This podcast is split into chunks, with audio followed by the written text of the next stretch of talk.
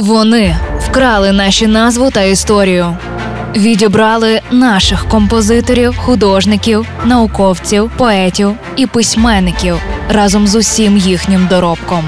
Повертаємо нашу музичну спадщину у проєкті Вкрадені українські пісні. Другий сезон щобудня на радіо Львівська хвиля.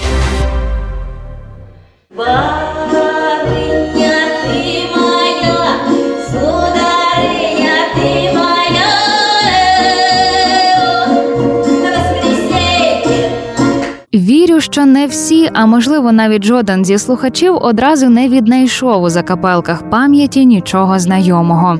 Не переймайтесь, поза як фонд народних пісень у нас Богу дякувати величезний. От що вміємо ми, українці, то це творити пісні.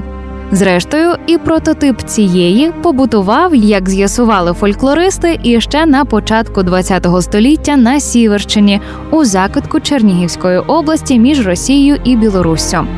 Звісно, на таких суміжних теренах взаємовпливу і запозичення річ звична, тим паче, що нот лише сім. Ну ви розумієте. Але що можна констатувати напевно, то це цілковиту відмінність у способах залицяння на цих таки суміжних теренах. Якщо російський Ванюша, виказуючи симпатію до дівчини, приходил і три кармана приносился деньгами, с орехами і с ізюмом, ото і нині те саме, тільки замість горіхів пральні машинки, то український залицяльник спершу посадив рібку, а тоді ще похвалив свою обраницю за те, що господиня. Дід та високий, бабу взяв за обидва боки.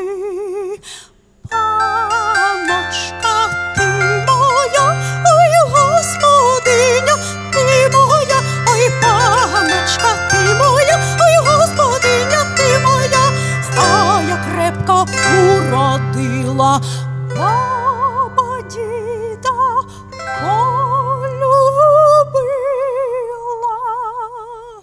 І це був черговий випуск спецпроекту від Лесі Горошко Вкрадені українські пісні. З вами була Євгенія Науменко. Почуємося.